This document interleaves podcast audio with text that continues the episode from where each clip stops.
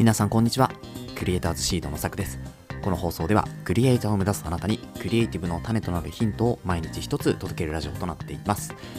はい、えー、皆さんおはようございます。今日は1月の17日、えー、火曜日ですね。いかがお過ごしでしょうか？週の2日目です。えー、いや、なんか寒くなりましたね。また寒くなってきたというところが正しいでしょうか？なんか一回こう暖かくなって、また寒くなってというのをですね、本当に日々繰り返しているなというふうに感じますけれど、なんか体調管理がやっぱ難しいですよね。こういう時期っていうのは。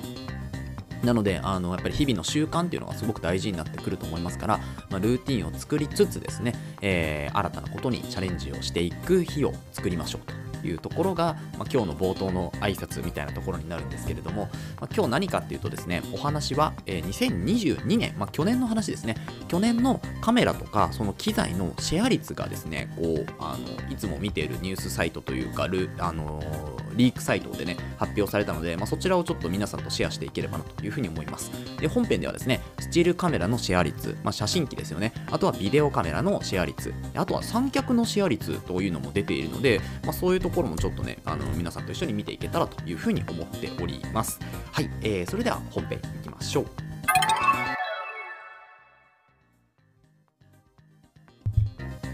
はい、えー、ということで本編です。今日はですね、2022年、去年のカメラやその機材のシェア率っていうのを公開ということで、まあ、あるサイトからですね、あのいつも見てる、えっ、と、マイクロフォーサーズルーモアかな、ミラーレスルーモアですね、というサイトからですね、あの、2022年の、まあ、シェア率っていうところが出ましたので、まあ、そちらを皆さんと一緒に見ていこうというふうに思います。まずですね、えデジタルカメラですね、えー、の、まあ、レンズかな、これは。レンズの、えー、カテゴリーということで、そこのレンズで1位を取った、まあ、シェアですね、1位を取ったのはどこかっていうと、まあ、強いですね。1位はソニーになっております。で、ソニーが、えー、ソニーが、えー、と23.1%のシェアかな。22.1って書いてありますけど、23.1%のシェアをソニーが誇っているというところで、これ、カッコがですね、えー、っと、ラストイヤーシェアなので、そうですね、カッコの23.1%っていうのが、えー、今回かな。で、2023年初めなのかな、これは。えーと、ちょっとこの情報の見方っていうのはですね、まあ、全部英語で書いてあるので、私もうまく言えないんですけれども、えーと、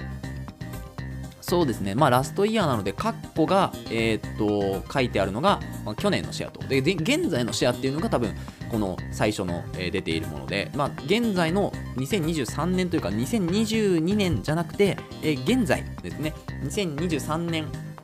今の状態だと、えー、シェアしているのが、まあ、ソニーが22.1%と、で、キヤノンが18.0%、で、富士フイルムですね、3位が富士フイルムで17.1%シェアしているというところですね。なので、まあ、1、2、3でだいたい半分ぐらいかな。えー、っと35%の、えー、22%だそうですね、半分以上を、まあ、ソニーとキヤノンと富士フイルムが占めていますよというところですね。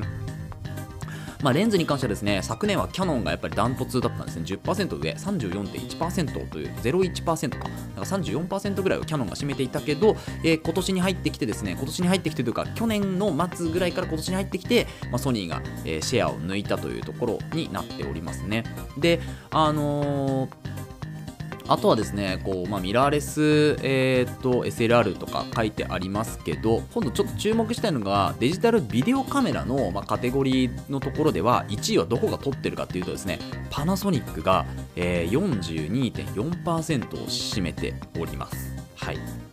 すごいですよね。パナソニック42%、まあ、デジタルビデオカメラのところでは占めているというところになります。なので、まあ、やっぱりこう、何が言いたいかっていうとですね、まあ、写真を撮りたい人と動画を撮りたい人で、まあ、シェアされているカメラっていうのは違うよっていうところが、まあ、ここでの、まあ、ミソというか、えーまあ、知っていただきたいことかなというところですね。写真を撮りたい人っていうのはやっぱりソニー、キヤノン、富士フイルムこの3つっていうのが結構シェアを占めているので、まあ、例えばこの3つのカメラを、えー、写真を撮りたい方っていうのは購入すると情報も結構出ているしなおかつ、まあ、レンズとかも多いというところですよね。レンズのシェア率っていうのが、ま、ソニー、キヤノン、富士フイルムで高いのでね。なのであの写真を始めたい方っていうのはソニー、キヤノン、富士フイルムここでいいと思いますね。でただし自分はビデオも撮りたいと。うん、スチールだけではなく、えー、ムービーも撮りたいっていう方はちょっとまた順位が変わっているんですよね。でその順位っていうのがパナソニックが1位。で2位がソニー。で3位が DJI という風になっております。はい。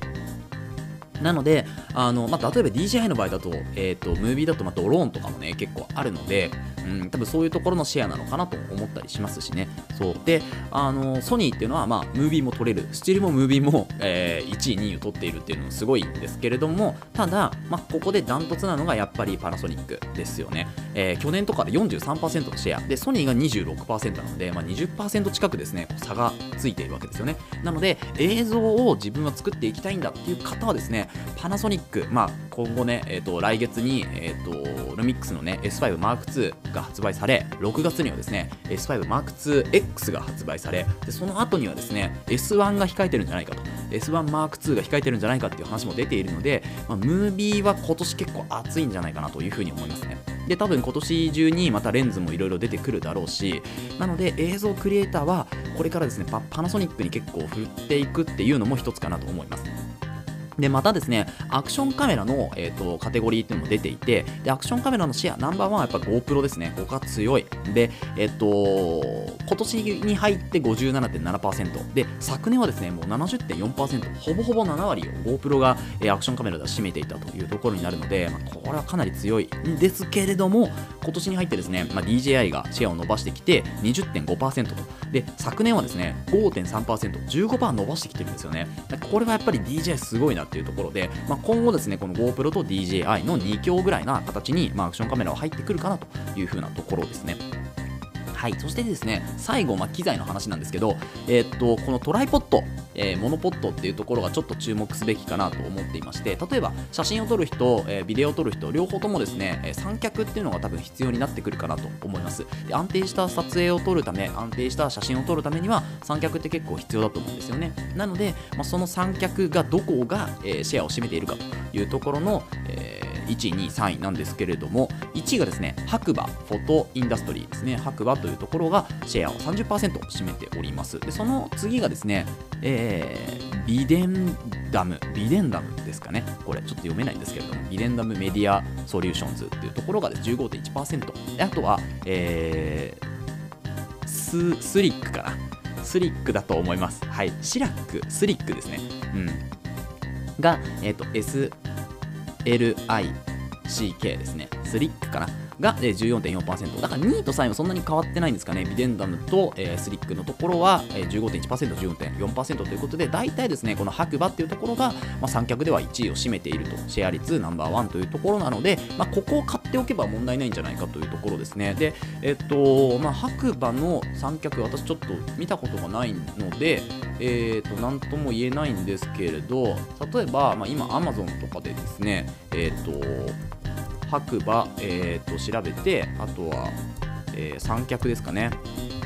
三脚って調べていくとですね、まあ、どういうものが出てくるかっていうとあでもそんなにね高くないですね。まあ、多分上を見たらキリがないんでしょうけど小型の三脚とかも結構出ています。でそれがね3000円から4000円とかで買えたりもしますね。で多分もっと高いやつでいくと、まあ、数万円とか、まあ、数十数十まではいかないですけど、まあ、10万円とかっていうところになるのかなと思うんですけれど、まあ、でも白馬さんの場合はそんなにお高いものではなさそうですね。これを見る限りですね。なので、まあ、いろいろね、あの調べていただければと思うんですけど、まあ、大体マンフロットとかがこうね、あの結構こうベルボンとかが、まあ、いい三脚なんですけれども、まあ、それの三脚ではなく、まあ、白馬っていうところがシェア率を占めているというところやっぱスマホスタンドの普及とかもあるのかなとは思いますが、ちょっとこの辺はですね、私もいろいろ深掘りしていきたいところかなと思います。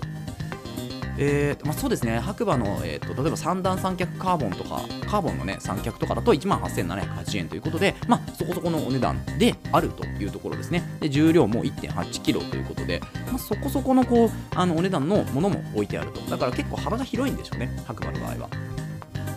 というところで、まあ、そこがね1位を取っているので、まあ、三脚が欲しいなっていう方はですね、まあ、白馬あとはビデンダム、えー、スリックから調べてみていただけるといいんじゃないでしょうか。ちょっと名前がね間違ってたら申し訳ないんですけれども。はい。ということで今日はですね、え、そんな形で、えー、カメラのね、えもしくは機材の、えシェア率っていうところをですね少し皆さんと一緒にシェアしていきました。はい、ということで、この放送ではですね、クリエイターに必要なことだったり、あとはテクノロジーの情報やガジェット情報、作業効率を上げるコツ、サイト、ツールなんかを中心に紹介をしております。リスナーさんと一流クリエイターを目指すラジオとなっていますので、応援いただける方はぜひフォローの方お願いします。また、ラジオの感想や質問も Google フォームでお待ちしておりますので、どしどし送ってください。Twitter や Instagram もやっていますので、ぜひ遊びに来てください。それではまた明日お会いしましょう。ご清聴ありがとうございました。